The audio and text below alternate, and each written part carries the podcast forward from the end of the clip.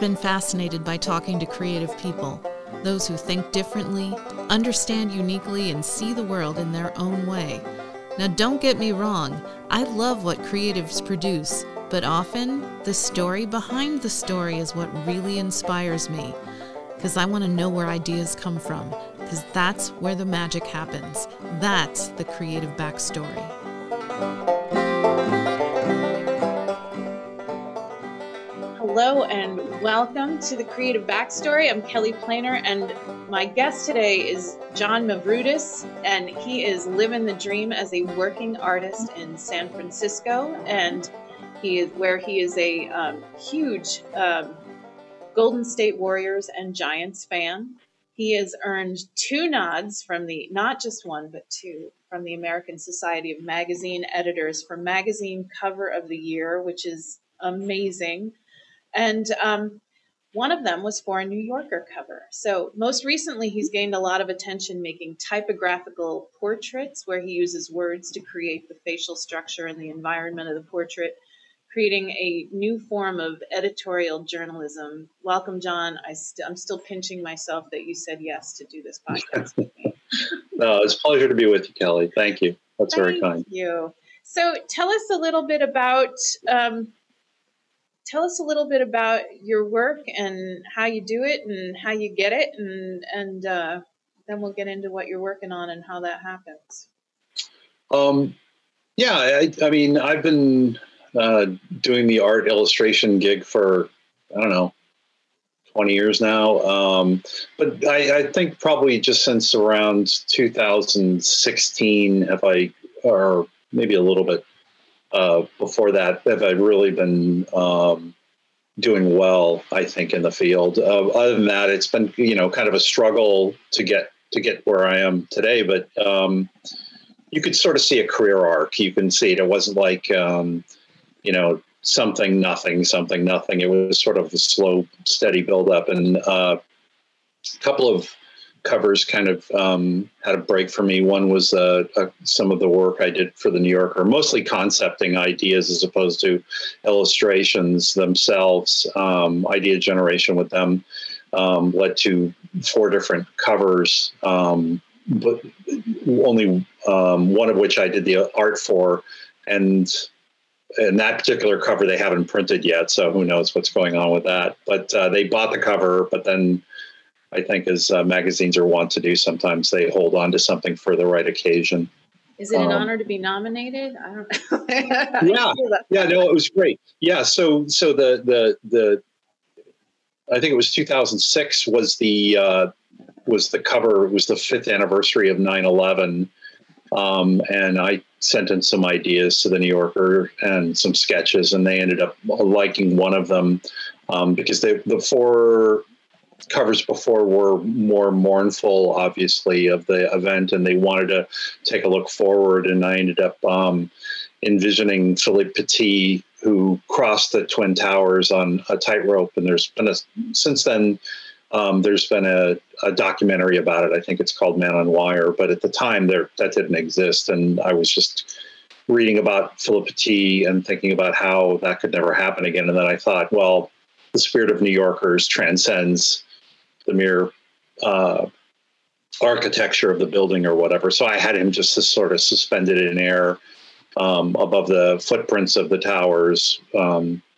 um, and they ended up um, having many iterations. I was trying different sketches here and there, and finally um, they turned it over to a fellow illustrator in the Bay Area named Owen Smith, and he um, did the final artwork for the cover. But they, for the first time in the New Yorker's history, they credited me uh, as sort of a co-creator and that ended up winning uh, cover of the year. Wow! So yeah, that was that was a lot of um, a lot of excitement, a lot of fun, and um, it kind of opened some doors here and there, and um, did some work for the Nation in the 2016. Um, actually, 2009, the Obama, uh, Obama inaugural cover, which was um, I took civil rights figures from throughout history and had him had all these people appear at the inauguration because I was trying to think of who would want to be there at that moment where um, a lot of change happens.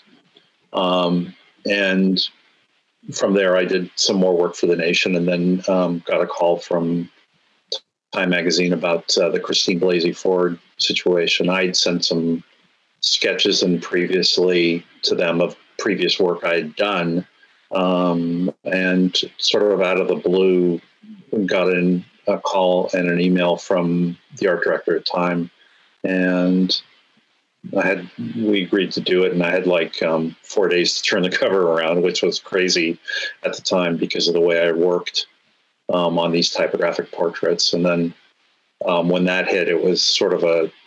I was used to sort of like I thought a big deal on Twitter or Facebook was you know 20, 30 retweets or shares. Um, but oh, no, I wasn't prepared for that. No, it was like I woke up the next day and there was 4,000 notifications and, you know, things like that. So, well, that's how I um, became, that's how I knew you because I was walking in the store and there was Time Magazine and I'm just going to try to describe this, this cover. It's, it's Christine Blasey Ford and she captured, she brought up a lot of emotion in me because her story, I just couldn't fathom why a woman, you know, that a woman, not how. I get how that a woman would would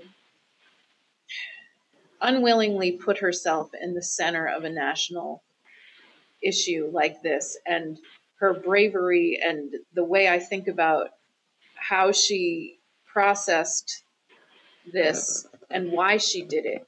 So I walk I'm walking by a store and I'm like, "Whoa, stop the press because here's this cover with her picture and her words are all her her um, testimony and they fill right. in her face and her um, and I don't know how you did it, John, but you managed to capture everything I was thinking about in that one image. And I bought the magazine, and I, I think outside of being an NPR supporter, and I got Time magazine delivered to my house for a couple of years. I don't know that I've ever actually purchased one off the shelf, but I still have it. And I I look at it and I I just marvel at the stuff you brought up in it. And that's when I emailed you. And you were really nice to get back to me. And then all of a sudden we were chatting on Facebook and then you know that's how we met and we have right. we really haven't stopped talking since you know. So yeah. which is awesome um, that guy won't shut up. I don't shut up. We're doing a podcast. Yeah, so I, I don't know you know as you're spending four days doing this I feel like you really got in her head and you obviously struck a nerve with the nation and you know bravo. And it's amazing. I'm so interested in your process like what you were thinking about as you were doing that. Um, well first of all thank you for the kind words. I appreciate it. It was um, if there was one moment in my career that was probably it so far in terms of impact. Um, it was a big deal. Uh, my I mean, I remember growing up and my parents getting Time magazine and always seeing the famous red border, you know, on our coffee table. And they subscribed to the magazine. And so I was always reading it as well. Um, and then to get a call from them, you know, I had sent in work previously. Uh, so I'd done a couple of uh, typographic portraits, um, I think two or three before that, but they had taken me a long time to do. I mean, it literally, um, I did a portrait of, of uh, uh, Donald Trump and Hillary Clinton, and those took you know over a month to put together. I wasn't like you know pulling all nighters or anything, but I kind of did them at my leisure. You know, whenever I could work things in and out, I would I put them together. And the the first thing that comes about is research, just figuring what needs to go in there. And when I got a call, a call from Time Magazine, um, we talked about um, what what the portrait would be about. We were looking at photos. Um, there was a particular image where, I mean, I, I watched the, like, like the whole nation, I watched the testimony she gave and was struck by her, you know, her dignity and poise um, through the, uh, through the hearings.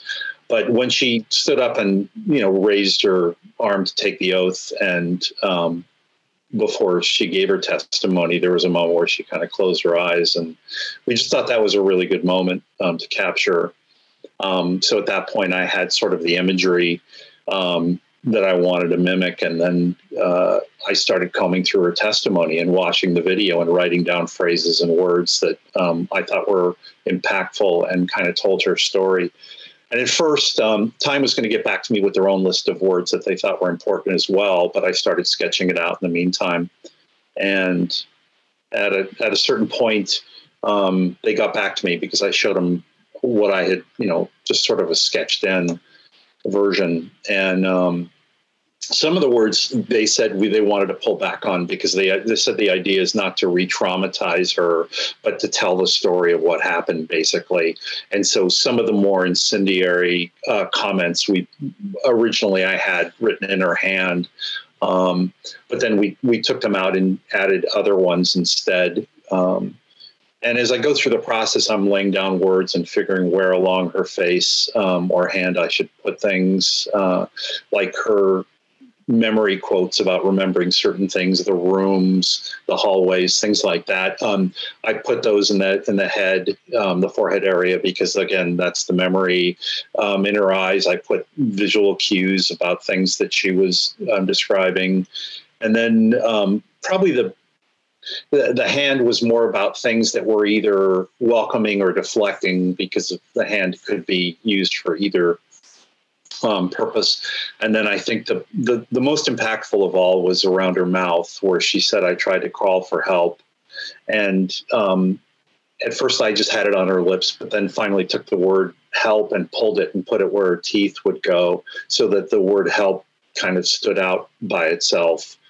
Um, and going through the process so so this took a few days it, was a couple of all nighters and about halfway through the process i'm wondering if i've gotten myself into more than i can handle. But uh, when you start to see the image forming and it starts looking the way you think it's supposed to look at that point i just emotionally just kind of calm down and feel like okay i can do this. It'll it'll it'll work. Um, and then we finished up i think on a on a um, monday night. Tuesday morning, I got and I sent all the, the, the final things in, and then I had to be up at about five o'clock in the morning West Coast time to make sure there wasn't corrections, and there was a few. You know, there's always a little few spelling errors or something doesn't work or whatever. So corrections, and then finally sent it in. Um, and then uh, uh, two days later, when it was printed, you know, it was crazy. About eleven thirty at night, the previous night, um, Brian Seltzer, uh, uh, or Setzer, I think it's Seltzer uh, from ES, uh, CNN tweeted out the cover. Um, and then I start, I was told not to do that until the morning, but I guess he got an advance copy of it and started seeing a, like kind of a flood of responses, but then went to bed. And then when I woke up, it was like crazy, all kinds of emails and notifications. And, uh, and it was kind of a weird, crazy ride for a few days actually even longer than that because you know interview requests and people you know i heard from it, time magazine's a big deal and i knew that but i wasn't quite sure how big the impact would be. But when you have like the bbc calling you and you know cbc in canada and australia it was so it was crazy. And um but hearing back from people about what the cover meant was probably the biggest deal to me. I still remember being on a bart train um, going into work in San Francisco and sitting on the BART train looking at emails. And one was from a uh, woman who was saying that her husband didn't believe her, um, didn't believe uh, Christine Blasey Ford. And the woman just said, Why? And he goes, Well, yeah, I just don't think she's telling the truth or whatever because she didn't say anything for all those years. And then the woman said that that was at that time that she told her husband for the first time what happened to her when she was 13 years old. Um, so I get, yeah, pretty emotional about that because um, I think everybody has a story and people don't always share it, you know. So, well, they, you know, we, yeah. we've been kind of taught that that's not something talk about exactly swallow up. Yep. You know. Yep. I'm sorry that happened to that lady, and I'm glad. You know, when did it hit you? Like what you did? you know. Um.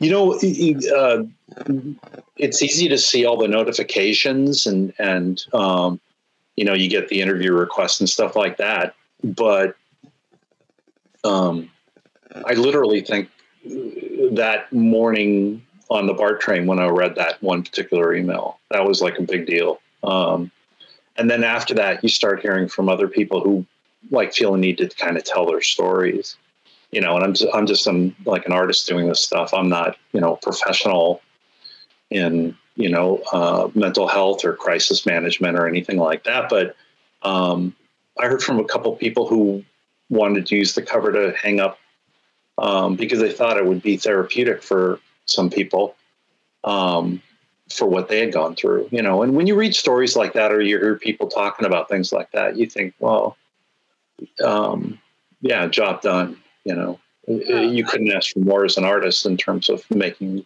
uh, an impact so yeah. yeah and i do kind of you know it's editorial but it's journalistic and and maybe never more than than some of your george floyd artwork and then you know after this i swear we'll lighten up a little but this was significant yeah. and amazing yeah. Um, yeah. particularly and and i know you and i talked about um, you created two George Floyd pieces of artwork. One was the typical poster of the the, the face we've all come to know and see and, and right. remember, but the other was was an image based on on the cell phone footage of what I call America's first public snuff film and right. the horrors of what happened. So tell us what you did and how you processed this image. And I will put all this stuff up on the Facebook page and up on Instagram so everybody can see what sure. we're talking about if they haven't seen it. But it's it's it's chilling and it's and it's what art does best, I think, sometimes. Yeah, I was um uh, ironically I was um you know, like everybody, I was horrified um, when I heard the story, and so I spent the the weekend kind of creating some pieces and trying to get this out of my system to what I just witnessed.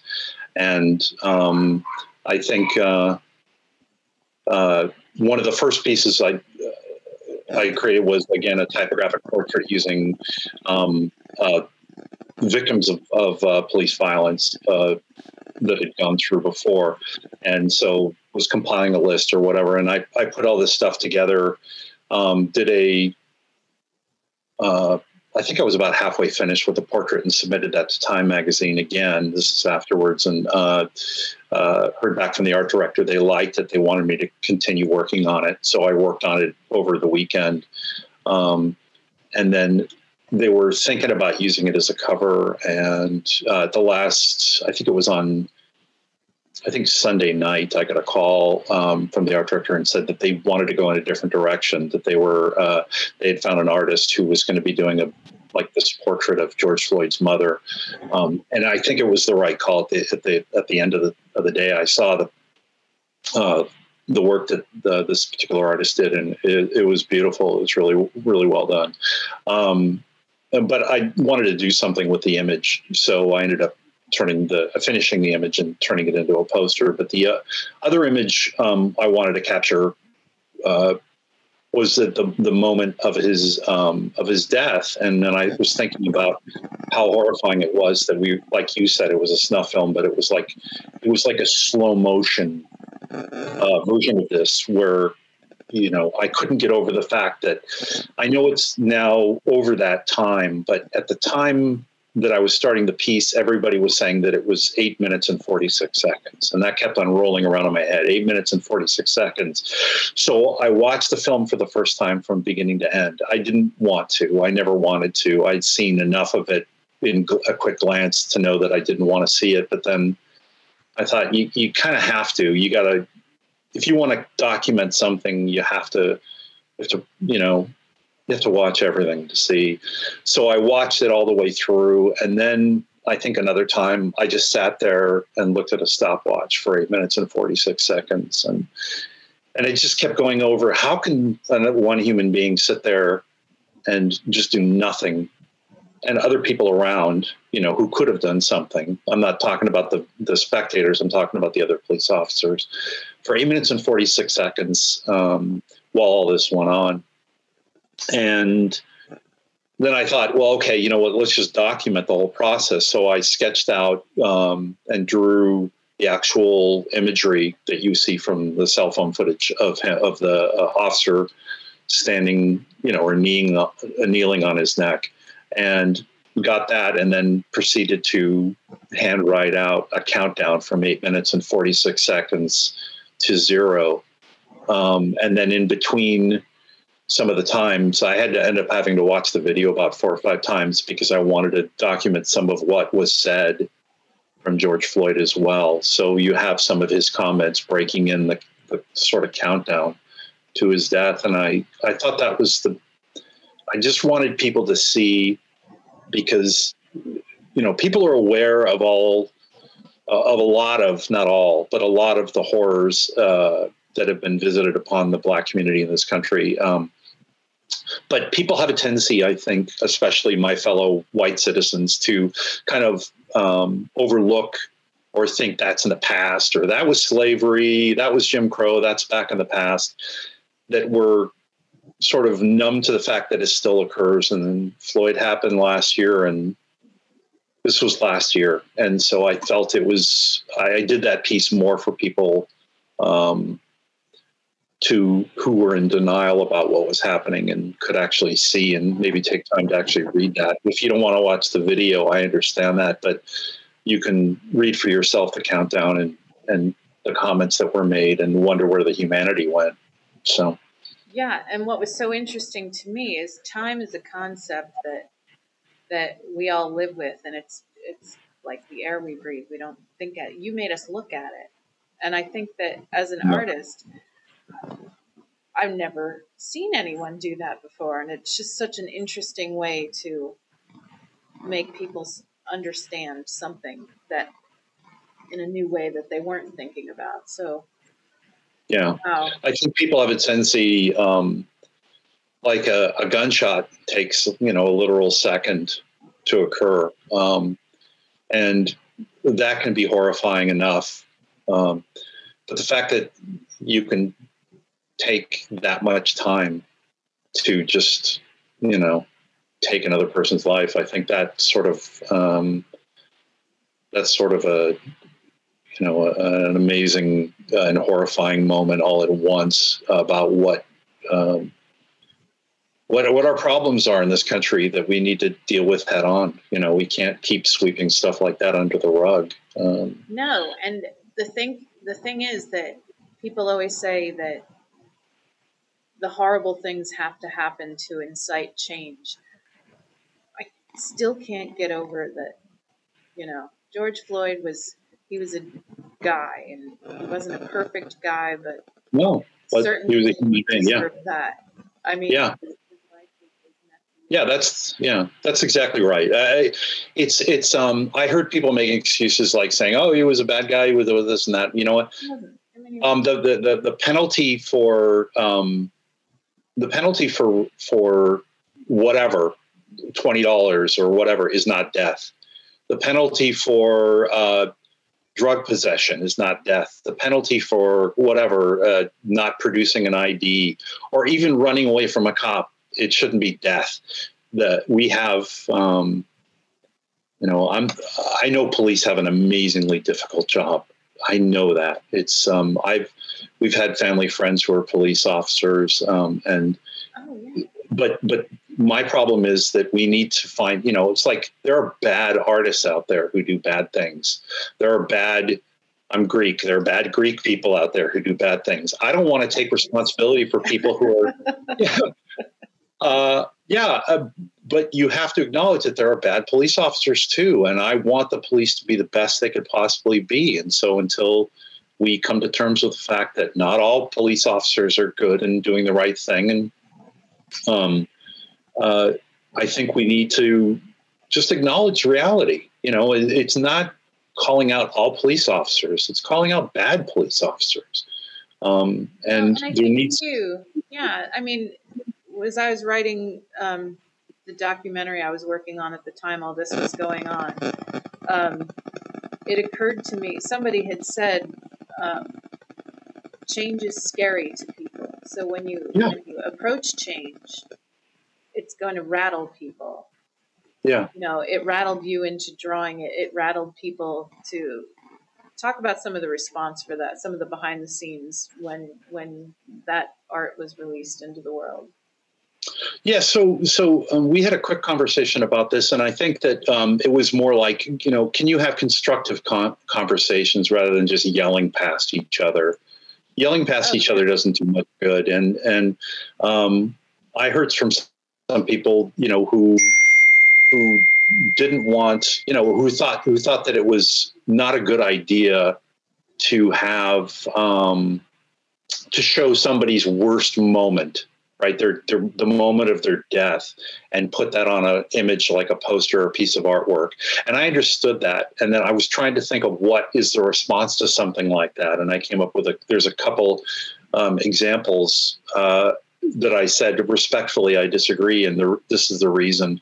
Um, you have iconic moments where change can happen based on showing people the reality of the situation, whether it's the photo from the My Lai massacre, whether it's the little girl running with napalm, right. um, whether whether it's the the woman um, on her knees at Kent State over the prone body of a fellow student, whether it's um, you know there are these moments that are people's worst moments, but people should be aware that something happened and we should deal with the reality rather than just sweeping things under the rug or moving on to the next thing, whether it's a mass shooting in a school or whatever. Um, and artists only have the tools that they have. Uh, whether, I mean, I think of Goya's um, Disasters of War series, where he showed all these horrible things that were occurring.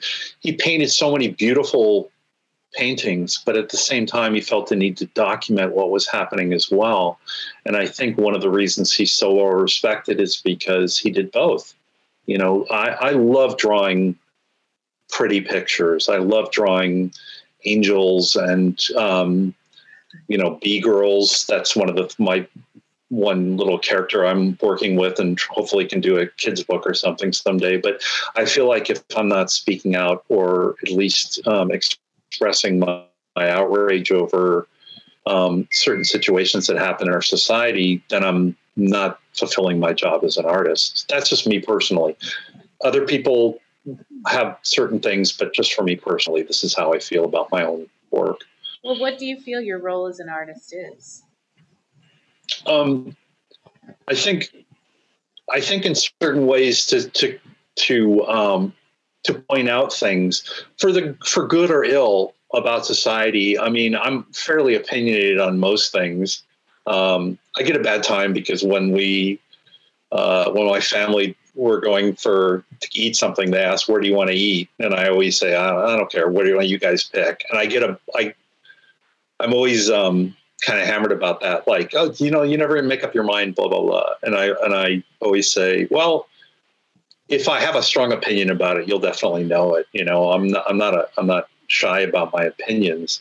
It's just certain things I'm not. You know, I'm okay either way. Not a not a problem. But for when it comes to societal problems, um, I don't want to be.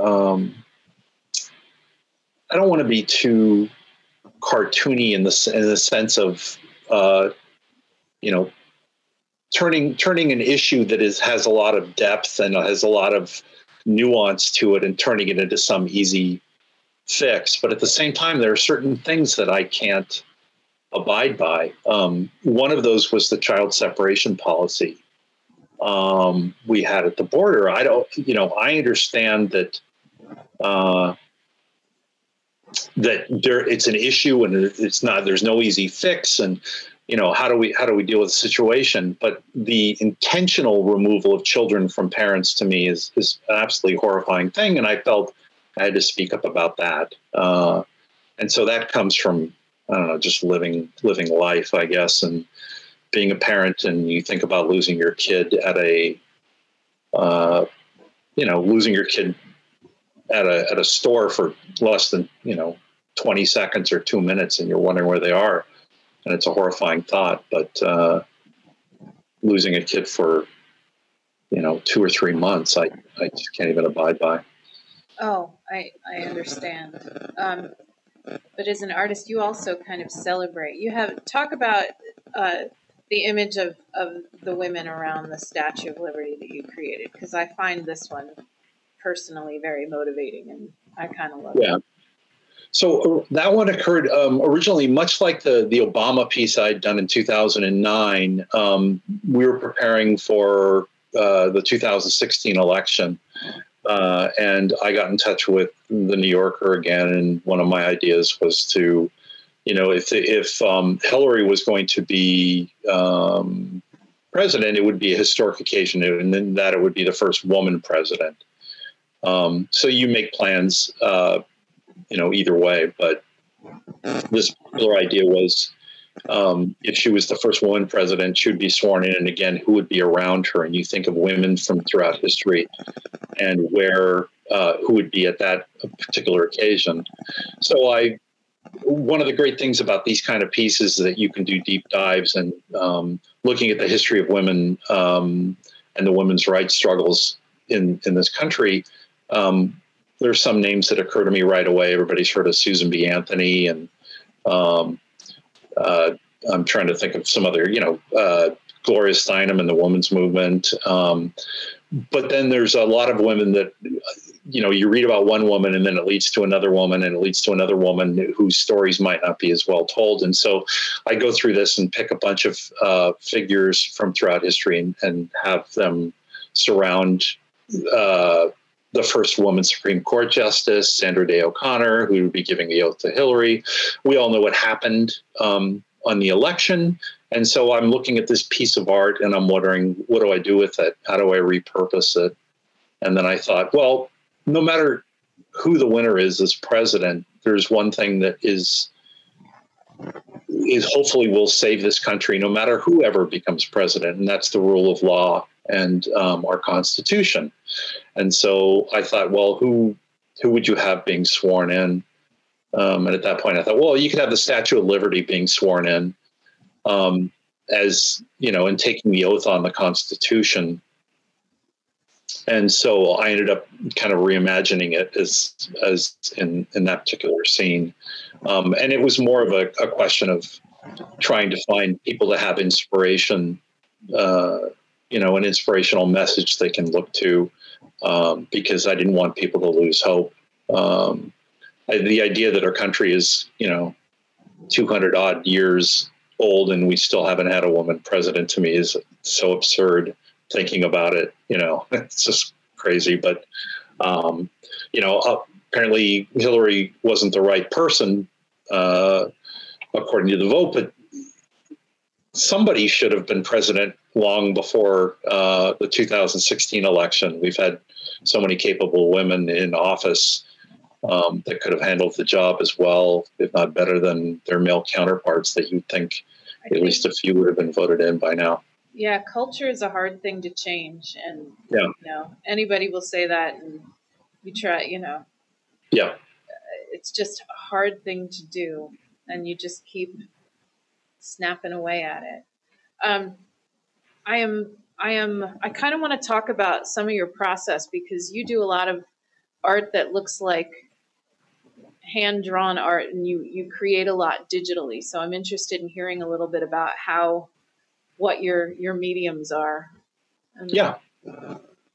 Um, so uh, you know i still do uh, painting and drawing sketchbooks things like that but i found that for most of my work um, I I work quickly. I used to use Photoshop and um, a Wacom tablet, and then I I um, um, started using an, an, iPad and an Apple Pencil, which I carry around everywhere. Um, and it's it allowed me to be portable. When I was working at a design job in San Francisco, I would take you know BART into work every day, and I would spend an hour on the train and the idea of just being able to work uh, anytime I traveled was was awesome, and the portability of it. Um, and so I've been using an iPad with either um, Adobe Fresco or, or, Procreate, and I always start with a a black canvas since I sort of work backwards, almost like um, uh, you know the scratch board if you're familiar with scratch board where you mm-hmm. take a razor and you scratch out the black paint and reveal the white.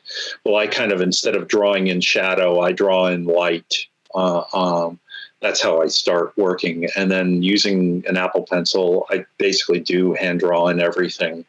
Um, there's no I, there's no control alt shift six or whatever to produce the kind of work i do but um, just a lot of um, you know, if I'm doing illustrations, usually it's a lot of um, uh, light opacity, uh, going over a piece over and over again to form the pictures that I want to do. And I usually um, complete black and white illustration first and then color it in later um, using that. Or if I'm hand lettering in, I'll sketch in, um, you know, by hand all the all the letters of the words or the phrases to complete a portrait. But it allows me to work quickly and it allows me to, um, there's sort of like a level of, um, a fear that's removed.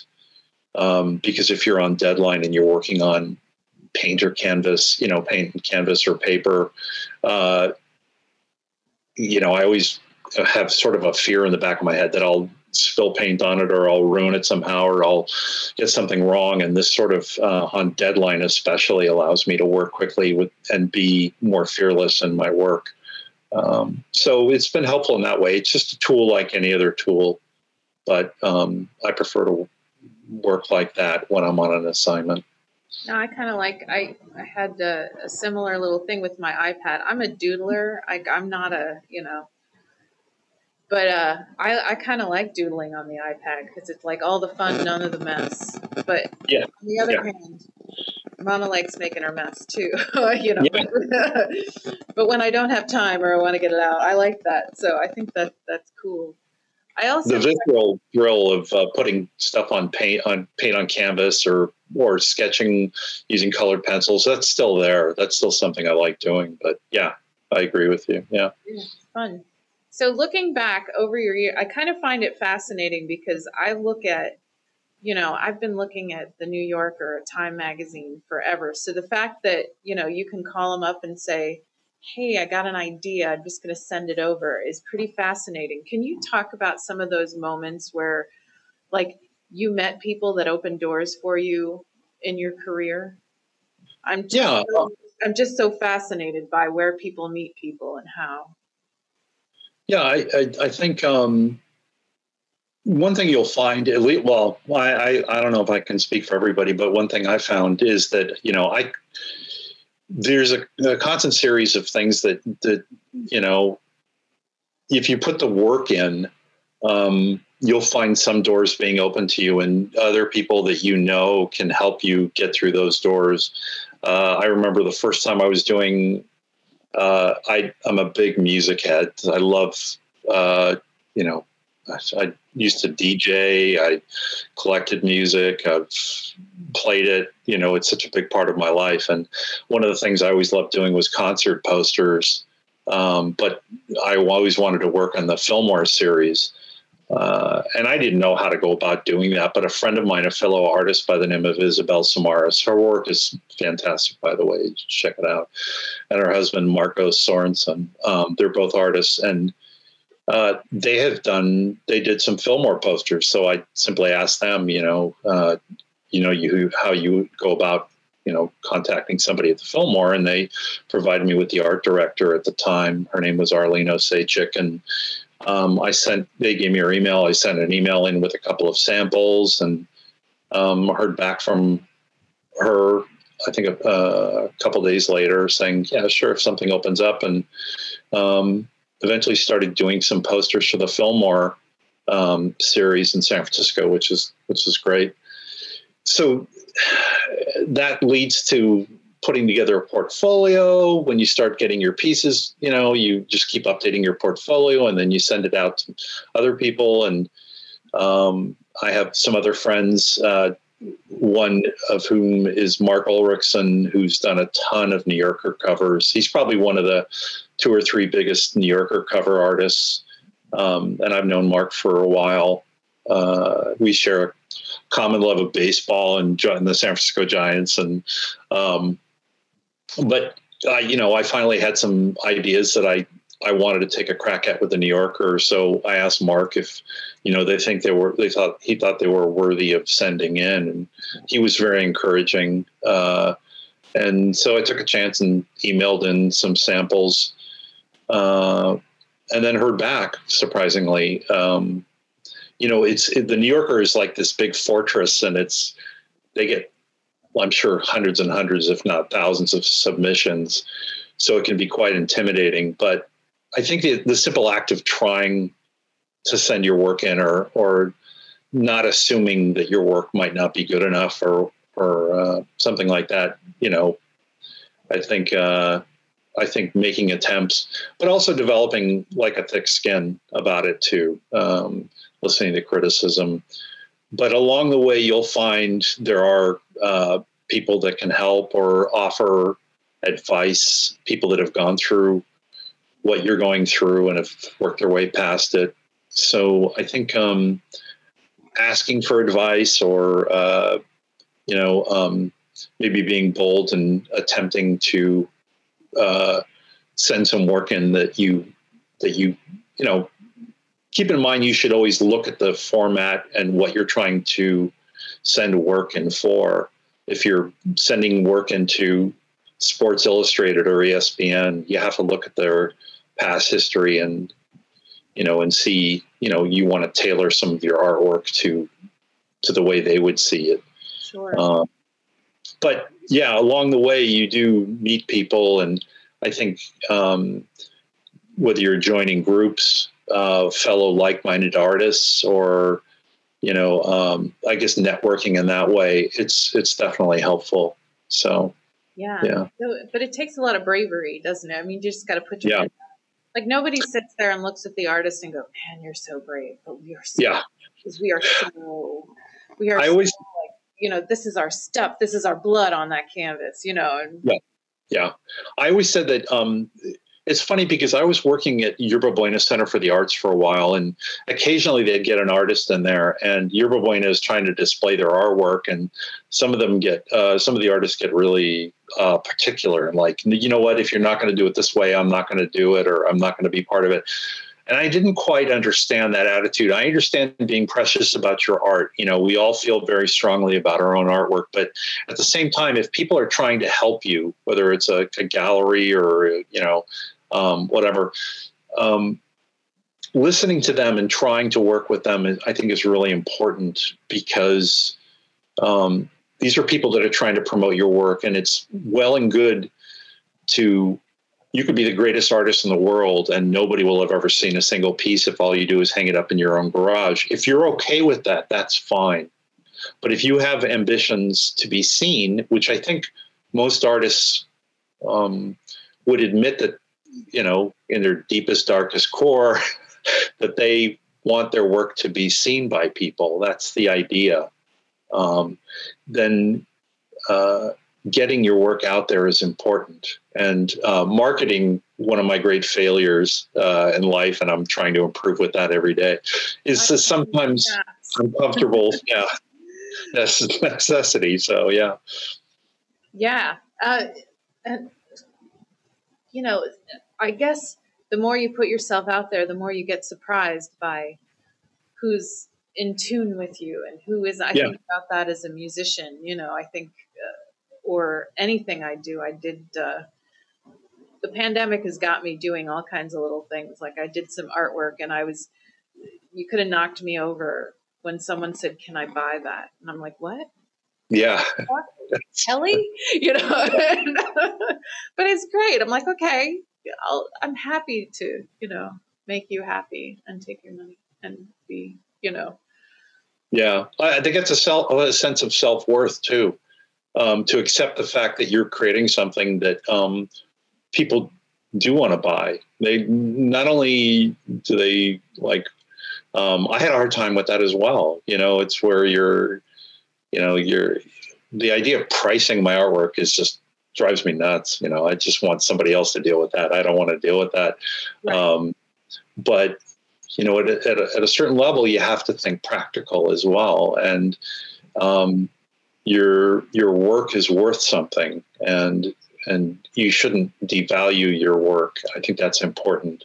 Um, but at the same time, be realistic about the market too. Um, some people just hang a huge price tag on the first painting they do, um, and that's probably not the way to go. Uh, judging from other people I know in the field, you know, you start slow, you build up a collection, and you you know find a, a fair point you think in terms of uh, pricing and then you can always gradually go up from there you know and and build up a, a following that way.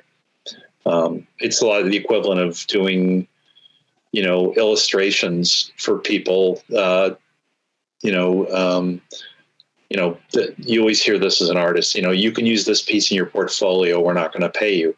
Well when you're just starting out that's probably that's okay you know it's okay to take jobs like that. But as you get going um, in your career and you're starting to um, your time becomes more precious as you're working to being a, a paid artist um, you, you can you're going to do less and less or if any of that. Um, i don't need to pad a portfolio. I need to you know feed my child and so right. you kind of uh, you have to balance all this so there's a funny there's a funny story that that follows musicians around all to, all the time because invariably, you know, and I'm you know, I have a local band and we do great. We have a good time. We love what we're doing and that's kind of where we live. And you guys are awesome, by the way. I saw the Thank episode. you. Yeah, so nice. Um, yeah. And we have fun. But every once in a while, someone comes up to me and says, Kelly, I want you to play my venue and I'm not going to pay you, but you're going to get all kinds of exposure. And I always look at them and say the same thing Do I look 18? and I'm like, You yeah. have no idea how much money I spent on instruments, how much we, how much time and effort we spent in learning how to play them, how much time and effort we spent in buying the stuff that's going to get the sound out to you. You know, like, do I look 18? Yeah. Do I look? Yeah. Like, you know. I'm gonna I'm gonna walk into a Honda dealership and say, look, I'm gonna take your you know 2021 you know um, Civic, and I'm gonna you know I'm not gonna pay you, but I'm gonna drive it around and people are gonna see it. You know, at a know, certain point. You know, and I get it that you know it's it's hard, but and you know I like it better when people just say, Kelly, can I have a freebie? And if it's for a good cause and I believe in yep. that cause, the answer will be yes, because I want yeah. to help. Yep. But I also yep. do not want to be taken advantage of because you think, no. you know.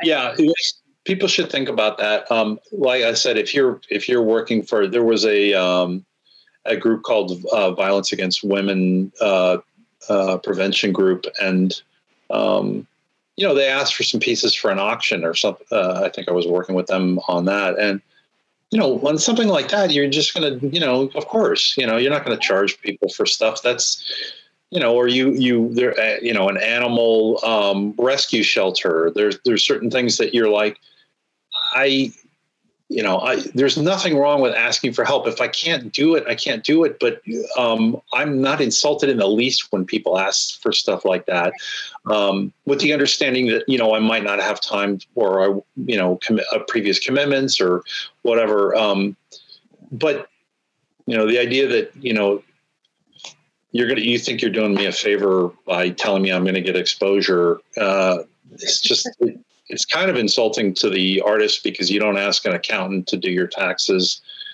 You know, I'll recommend you to a bunch of people. You know, this is it's sort of, you know, that's how you make your living. But I think artists and designers fall prey to that. Probably musicians too. You're right. They probably belong in the same category more than most other professions. About, you know, people saying, you know, can you do this for free? And uh, you know, I shouldn't complain. I should at least say, you know, it's an honor to be nominated. you know, I mean, it's nice that you think so much yeah. of me that you want me to come, even though you want me to do this for nothing, which is, you yeah. know, they're just little pet peeves with John and Kelly. You know. yes, exactly. you're you're a good time to talk about yeah. the creative toolkit and uh, talk about some of those things that get us paid. And and um, so, tell me three things that you have in your creative toolkit that that really help motivate you and help you keep focused and help you tell the stories that you want to tell. Um, I, I, think first is um, building I don't know, from the making lemonades out of lemons kind of thing. I think um, having uh, consistently working, consistently drawing for me, and generating ideas. I mean, there's a lot of ideas in that. I don't know if they equals three, but uh, I always draw i constantly try to come up with ideas and then when something doesn't work i don't just throw it away. I think the idea of going back and looking at previous ideas and seeing how they can be worked into future projects not only is time saving but sometimes your creation is waiting for the perfect moment and that moment might not be now is it's a big deal. I think if you're an artist and you're idea generating um, I think looking back on previous work, I uh, there's so many pieces that I've done that I look back on uh, that I did it for one thing, whether it was a New Yorker idea or uh, something for Time Magazine idea, that I was able to use a year later, two years later, because something else happened, and this is the perfect moment for that. It works out that way, and I think um, um, not letting things go to waste, especially good ideas. And if you know they're a good idea, um, try not to get too down about the fact that it might not be its time, but you might be able to reuse it. I think uh, I think that really helps. In terms of uh, atmosphere, I think putting yourself in the right m- mood to do what you do to create what you want to create. For me, that's music. I'm constantly playing music um, and being inspired by it, whether it's the lyrics or the music itself, um, and being open to um, different kinds of music too uh, can can trigger different ideas or thoughts about um, projects you're working on. Um, and finally, to me, uh, I think I mentioned it. Well, I did mention it at the beginning as part of the the first point, but um, idea generation, um, combining things that might not seem like they go together to create something new. Uh, whether that's you know pulling an imagery from the Renaissance period or a famous painting and trying to combine it with some new commercial jingle you heard, uh, or some news story of the day. I think that that works out really well for me as well, um, because creating the artwork is you know obviously what you get paid for but i think what can separate you from the pack is um, generating not only quality artwork but a good idea behind that artwork um, to make it a step above. Um, so those are i don't know. I don't know if i know that's kind of a messy three i guess what's not messy? You know we're art, art you know i know i love those and they make perfect sense and um, they kind of hit into um, a lot of the things that i spend a lot of time thinking about which is um, probably why i called you anyway. So i got to tell you it has been such a pleasure getting to know you and seeing your work mm-hmm. and and the fact that you're using your voice you're using your power for good and i love that and please keep it up. Keep up the good work. And um, if you want to um, see more of, of John's work, it's zenpop.com, correct? Yeah. Yeah. He's got some posters. You can have some uh, John Mavroudis in your home. Um, and they're not all political, they're not all social issues. There are lots of things. Um, you're a big sports fan. Um, yeah. Giants. Yeah. And, and I love that you've been able to I just got to say this: your your um, Golden State Warrior posters, where you just incorporated it was a typographical portrait, but you put in fans' names to build the players. It's yeah. so great. It's just like you. you know, it's just a heart bursting moment of love that you've given fans, and I just think it's amazing. I'll put all Thank that you. up on Facebook. It's so fun. I can't imagine how great Yeah. all that is. Yeah, it was great to work with them. Thank you. That's very kind of you. Um, yeah, I'm a big Warrior fan, so that was a that was a thrill to be able to work with them. But uh, thanks for the kind words, Kelly. I appreciate it. It's been oh, fun. anytime, and please come back and um, talk with us, or you can you can do whatever you want. You know, I know you said you you always thought about doing podcasts. You can co-host with me. You can guest host. Whatever you want to do, I'm game. I would never be that presumptuous, but that's very kind of you. You never know. Just put it in the backpack and just think about it. Anyway. I came up with a new logo for you, Kelly. It's going to say the John in huge letters. And Kelly, no, I'm just kidding. I would Yes, never do that. the John. I'm good with. I'm good. I'm I'm riding kidding. your Oh way, my John God, no. Mavroudis. I am. Thanks so much. Come back and talk to us again, okay? Sounds good. Thank you so much, Kelly. I really enjoyed it. The creative backstory wouldn't be possible without the support of JuxtaHub, Emmaus, Pennsylvania's Arts and Innovation Center, where people from all walks of life gather, create, and grow. If you've been inspired by a creative person in your life or have a story about your favorite creative processes, we'd love to hear about it. Contact us at thecreativebackstory at gmail.com.